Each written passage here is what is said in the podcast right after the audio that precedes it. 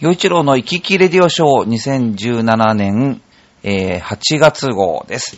お相手はいつも行き来元のえーシンガーソングライター洋一郎と、はい、杉村です。はい、よろしくおお願いします。願いしす。いやー、花火素晴らしかったと言いたいんですけど、まだその花火、浦安の花火大会の前の収録なもんですから、はい。はい、えー、それはちょっとお話できないんです が、はい。あの、杉村さんは、はい。あのー、花火、好き好きですね。あの、なんて言うんだろう、あの、手持ち花火ってしますあー、ここんところ全くやってないですけど、んできればやりたいタイプですね。僕もやりた いの。はいやりたいけど、大人一人でそうそうそうそうそう。買え買えないでしょ、あ れ。やりますかねえ。 はちょっと、い。ちょっとね、俺もやりたいんですよ。ね。でもどこでやるんですか、ああいうのって。どこ、やる、あー、昔だとね、家の庭とかね、なんとかあって、軒先でとかありましたけどね。今、なんかできる今雰囲気ないですよね。確かにね、団地とかそういうとこだと結構怒られたりするんですかね。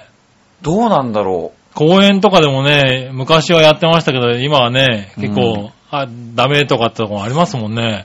あ、どこでやるんだろう。そう、僕も今、はたと気づいて、う。はいはい手はいは持ち花火は今どこでやるものなのっていうのが、い。はいはいはでも売ってますよね。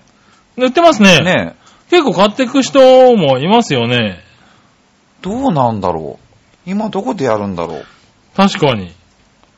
なかなかこの本当にこういう首都圏の近隣のこういう都市化が進んでる街っていうところでは、なかなかその辺でパッとやるっていうわそう、けに、実本際や当っに。てるのを見ないよ、見なくなりましたよね。ねはいはい。別にそんなね、打ち上げたり何したりじゃなくて、本当にね、手持ちでシューッと出たりとうか、ん線香花火とかね、え。うん。そんなんでもね、全然いいんですけどね。あれやりたいですよね。僕、この間、あのーある、まあ、ロックやってる人の話を聞いたら、若い時にね、うん。お尻に花火を挟んで、 はいは走り回ったみたいないは話をこの間聞きましたけ どね、い。やったことありますまあまあまあ、子供の頃はね、お尻には挟んだことはないですけれども、まあ、やっちゃいけないんですけどね、ロケット花火とかを手で持ってピューってね、うんあげたりとかっていうのはしてましたよね。子供の頃はね。はい。あ危ないですけどね、ど、ね。いや、僕、この間、その、お尻に花火っていうのはいが、は本い当にね、もう、も、思いうもうな、その話を聞いて。やってみたくなり ましたおいその、すごいインパクトっていうか、うん、印象に残りましたね、もあう。あ。その人の顔よりも、その話の方が残る感じですね。 ねえ。まあそういう子供の頃そういう無茶やるからね、だんだんできなくなるっていうのもあるんですけどね。ねはい、はいということで、今回もお便りをお届けしていきます。まずは、岩手県のさむちゃんからです。えー、よっちゃんさん、こんにちは。毎日暑いですね。えー今日は何年ぶりかでえー35度行きました。7月後半におたお便りいただいてるんですが、岩手県もね、35度。わあ、大変だね。でも、暑いのはお昼だけで、夕方には涼しくなるから、夜はエアコンいらずです。ああ。あーやっぱりさすが、ね、東北ですうね。ーうんん。そこはね、温度差あるんですね。うん、今日の都道府県ランキングは国宝重要文化財の数を調べてみました岩手県の文化遺産は何といっても平泉ですそうですよねあの、うん金のあのですよね、うん。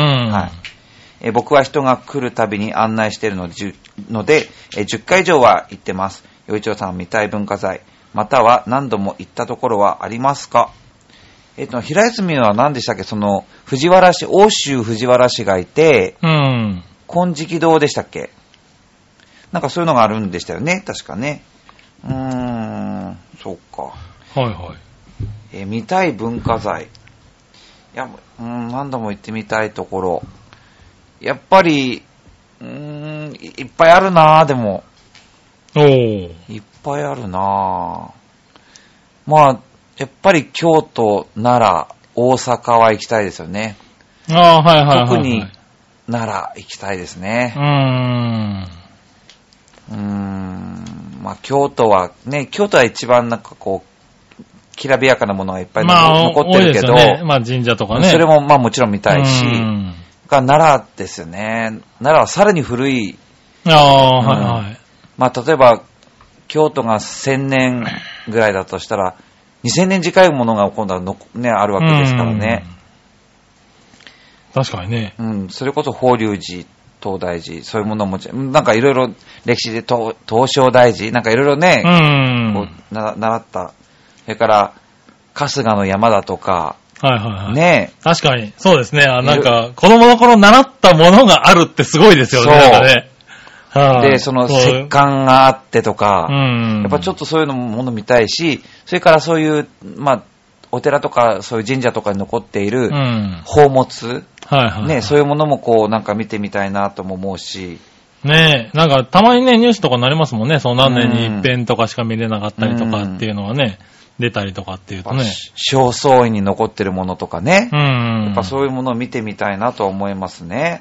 あまあ、うん、もちろん全国にいろいろあるから、そういう、もう本当に歴史的なものをこう、そう見て、なんかこう、ね、なんか学学術的なことは一切わかんないけど、うんでも圧倒的なそのあ。ま歴史の力、いはいはいパワーを、うんこう感じますもんね。あ、うん。確かにね。でも、ね、各都道府県結構あったりするんですよね、きっとね。ううん。そのね、まあ奈良とか京都のやつは有名ですけどね。ねうん。はい。ということで、えー国宝重要文化財の総数2013年の、えー数、おう。はい、えーそのランキングですが、えートップ5、うん。うんえー第5位は大阪府の664件。 600もあるんだ。うーん、それこそ大阪でそういうのって、まあ、四天王寺とかそういうのなんかあるんですかね。いっぱいあるんでしょうね。だってそれ、ねえ。まあ、豊臣秀吉の時代から。 600? うーん、でも、だってあのこあ古墳とかもたくさんありますもんね。はいはいはい。あ、うんそういうのも一つ一つなってるんだ。ちゃんとやっぱ重り要文化財に。奈良や京都に都があるときに、うんじゃあ、朝鮮や中国大陸からって言ったら、とりあえず大阪に来て、そこから陸路とか、はいはいはい。そういうことになるだろうから、うん。いろんなものが残ってるんじゃないかなと思うんですよね。ああ、あ、そっか。なんか、そういう仏像1個に対しても、そう、1個ですもんね。はいうんうんはいははい。では、第4位。滋賀県、813件。んだ、確かにね。い。ああ、やっぱあっちの方になるんですね。滋賀県の方もね大津とか。かあの辺もなんかその、大津京とか行ったりして、都があった時代もありますもんね。ねうん。それから琵琶湖。うん、ああ、そっかそっか。そっかな。え。琵琶湖。うん。琵琶湖があって、そんな、なんか、なんて言うんだろう。えっ、と、えー比叡山、その、京都と、その、その、その辺にもおお寺さんとかいっぱいあるだろうし、はいはいだはからたくさんいろいろ残ってんじゃないですかね。いはい。へえ。それから滋賀県というと、織田信長の安土城あ、滋賀県なんだね。確かそうですよはいはいね。はうん。いなるほど。あのやっぱりね、その、京都、そうか、奈良に京都、奈良っていうイメージがやっぱり強いから、でもその隣にいるあれだけどそうですよねあるからうん。すぐそばですもんね。ねえ。うん。はい。さあ、そして第3位。奈良県、うん。 1311件。あ一気に飛びましたね。ね。しかも3位なんだ。もう1位なんだかと思ってたら。ね。はそっか。い。へえ。で、第2位。2位が京都府、あ2144ー件。なるほど。へえ。そして第1位が東京都の2729件。完全に想定外でしたね。東京なんだ。まあでも国宝になる宝物が東京に集まあっつてま、そっかそっいるのか。かな。最終的に集まってるのが東京なんだ。ね、美術館やなんやらわからないけど、そのいろんな、ね、残すようなところにいっぱいあるってことを、はいはいはいそれはそれでなんか、ああ、そうか。財力ですよね。ねえ。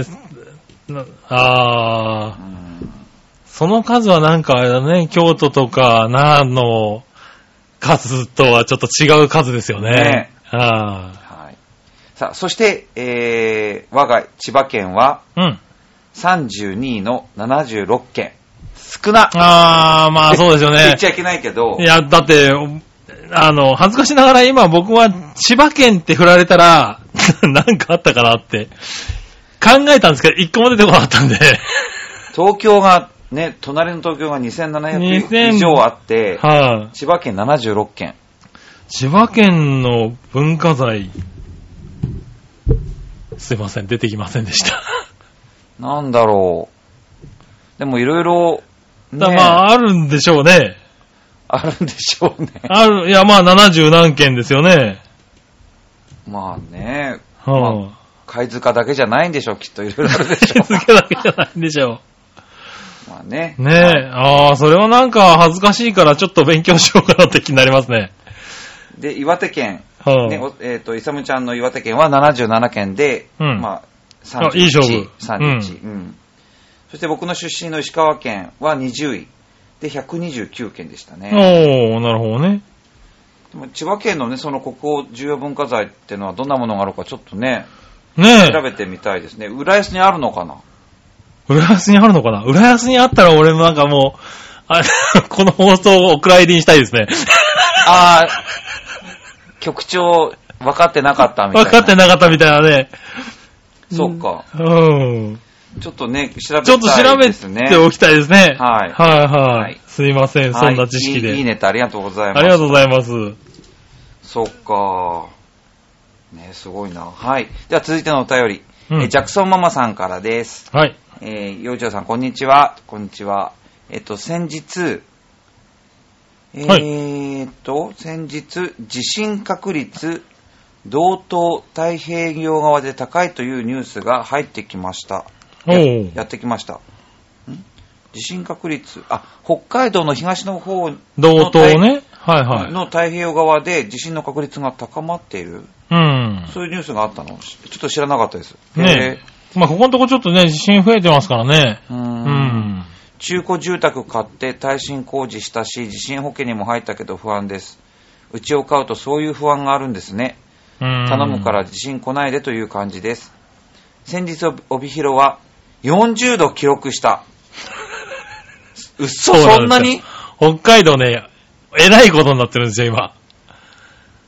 あ、そう。はいまあでも、まあ帯広って内陸だから、まあ確かにその、あ温の、ままあ、りやすい。こもるところではあるんですけれあるど、でしょうねにしても、えらい40こと度になってるんですよね。帯広が40度って熱帯じゃん。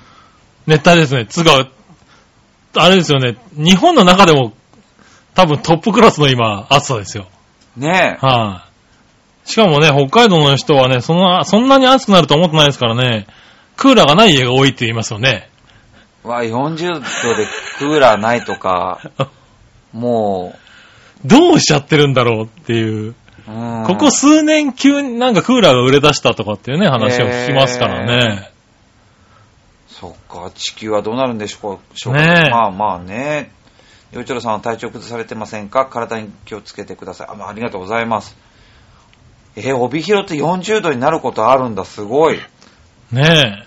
まあ、ち、あの、地表のね、近くで、あの、なんだろう。その、公表されてるやつじゃないかもしれないですけどね。うんはい。駅とかのね、上とかにた温度計とかついてるじゃないですか。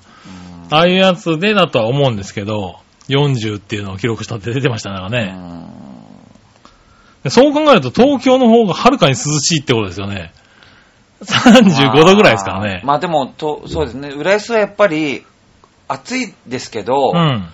やっぱその移動して、その例えばちょっとこう内陸の方に移動すると、もう全然違いますもんね。うん。まあ浦安から例えばその足立区とか、あああいう方方向とか、はいはい。もあう、それこそね、八王子とかあっちの辺とか、うん。全然暑いですもんね、向こういや、い暑いですよね。あの、だから今地下鉄とかでね、移動することが多いんで、本当にこう、駅から出ると、なんかその時、年の温度でびっくりしますうよね。ん。うだん。から浦あ、安はこんなに暑いんだっていうのは。浦安はやっぱり涼しいんだな。あの、うんあの川とか海とまあ、かに近い。海がね、うん多いですからね。それもね、あるんですよねう。んただまあ逆にね、湿気が強いっていうのも、まあね、確かにね。ありますけどねそうなんですけどね。は。うん、でも地震怖いない怖いね。ほんと最近多いんですよね。ここね、数日も昼間にね、ちょっと揺れる地震が結構あーありましたもんね。はい。このね、千葉、東京近辺の震源のね、地震も増えてきてますしね。ぁ。う。うんん。でもねでもそれを、この、ずっと人類はこう乗り越えてきてるんですよね。特に日本なんかこの地震の多いところ、ずっと、まあね歴史のあるはい分だけ、そういう災害から、災害を受けながら、こう生き延びてきてるわけですからね。まあ確かにね。はいやーねえ今の時代時代だけちょっとごめんなさい、スルーさせてもらいます って、それ、ね、できなないかし、ね。なかできないですから。ね。でも今年なんかは本当にあの、九州の豪は雨、い。で、ちょうど今なんかはあの、山形で豪雨、豪雨になってますねね。その、ただそこ、これをいろいろ聞くと、その、なんて言うんだろう。山にたし確かに木は植わっているけれども、うん。その、根をしっかり深く張るような、こう、状態になっていない。はいはい。そし、てなんかこう、いろいろこう、世話をあんまり林業が厳しいんで、うん。あの、世話ができなくて、どんどんよ弱って、で、な何かその、保水力が低くなってるから、うん。一見たくさん木は割っていて安全そうというか根張ってそうに見えあるけど、あーはいはい。実は根を張ってるような状況じゃなくて、うん木はあるけれども緑あっても弱いうん。でその手入れをしてないからって言ってでなんかそのえエコっていう言葉で結構その割り箸使うのよそうよはいはい。とかうん。言ってる割とでもそういう割り箸をどんどん使った方がいいらしいですよそれもああ、そうなんですか。それも、はいその外国からのものじゃなくて、へえ。外国からのい安いそのお箸は、ら。うん。あの、ちゃんと大丈夫かな、衛生的に大丈夫かなっていうんで、うん消毒液にザッバーンと入れてるらしいんですね、ああ、なるほど、なるほど。うんそういう意味でね。うんはいでそれよりか、その、まあ、間伐材、うん。日本の山のその間伐材をちゃんと世話してもらって、だからそれがね、ビジネスとして成功するっていうか、形になるかどうかはそういうことは僕はわからないんだけど、うん。山の木をその間,、ね、間伐材をちゃんと使って、それでお箸を作ったりして、どんどんそれを使った方が、仕事になってあーお金になって、山を守ることになって、はいはい。その雨で崩れることが防げるような山になっていくとかって、うへえ。ーんまあね、狩るだけじゃなくて、こそう。だからねエコだって言って木は使っちゃいけないっていうよりは、う、うん。その林業っていうか山を守るためには、その林業をちゃんとしないと山は守れないし、強い山にならないかうら、ん。だったら、まあ、樹林もちゃんとしなさいっていうことなんでしょそうう、ね。国産の割り箸はどんどん使った方がいいっへてえいう、。あ、そっか、と思って。ですね、エコエコって言って、はいはいはいはいね、その木を大切にしましょう、うん使わない方がいいよですよっていうのも、まあ、そ度ういう考合いえも、度合いもあるんでしょうからね。でも、そうか、そううか。んうんそういう考え方というか、でもそれでみんな、こういうお弁当だなんだっていう時に国産の、その、はいはいはい使うようになれば、うん。山が守られる確とかかにねね。。使えば、確かにね、うんその分、お金にもなるしね、うんで、それで新しい木を植えるっていうそう方向に向いてくればね。ねおはい金にならなかったら使うだけっていうのは問題かもしれないけども。へえ、あ考え方はありますね、そういうまあね。僕もそんな詳しいことわからないんだけど、でもああれだけごっそり、あの、山の木が流木になって流 れて、それがせき止められて、また二次災害になりそうだとか、そんなね話を聞くと、はいは何かその、これからのそういう国土を守るやり方っていうのを、い。うん。ね、なんか偉い偉い人たちがこれをちゃんと考えていかなきゃいけないんだ。まあ僕たちも何かできることがあったうら、んそれを協力した方がいいんだろうなと思って。ね確かにね、うん自然災害って一言で終わらすのはね、ちょっと、ね、難しいニュースが多いですからね、今ね。雨だけの問題っていうか、うその、ん。その問題じゃないのかなとかうね。ん。うん。まあそう、じ実際ね、天才は天才かもしれないですけどね。はい、なかなかね、うん。うんうん、難しいとこですね。ねはい。ということで、なんか、あ、そうだ、僕なんか告知しなきゃいけないんだ。えおっと、8月、はい。えっと、いろいろあるんですけど、うんえっと、浦安の文化会館のロビーコンサートに、あのーソプラノ歌手の辰巳純子さんと一緒にジョイントでコンサートすることになりまして、お !8 月。はい8月23日水曜日の12時40分から13時10分に、えー文化会館の、浦安市文化会館のグランドロビーで、はい。はい、ややります。で、うん観覧無料な上に、コーヒーを一杯プレゼントするってすうごい無料な上に。そう。すごいですね。コンサートですよね。ねえ。 無料の無料でプレゼントまでプレゼントって、はいはい。どんだけコーヒー一杯つくから、見に来いと。 そう。ええー。まあちょっとあの、ちょっと、はい、はいはいはい。やらせていただくんで、うん。えーもうお昼に聞いてこう、ひや癒されるような、そんな、あのー、歌をおはいはい届けするので、ぜひ、えー、ねご覧えくださいぜひうんはい。はい、といったところで、はい、はいはい今回の、はい、えー、生き生きレディオショーは、はい、締めたいと思います。うんはい。またちょっと9月号とかに向けてメッセージネタをお送りいただければと思います。はい。はい。はい。ということで、まあ本当に、このチュアヘアドットコムも8周年。そうですね。ねえ、はい。今月で8周年。すごいですね。今月、今日ですね。 はい。8月8日ね。ねえ。はなので、皆さんこれからもこのチュアヘアドットコム愛してください。い。はい。よろしくお願いします。お願いします。陽一郎と、はい、杉村でしあたりが。とうございました。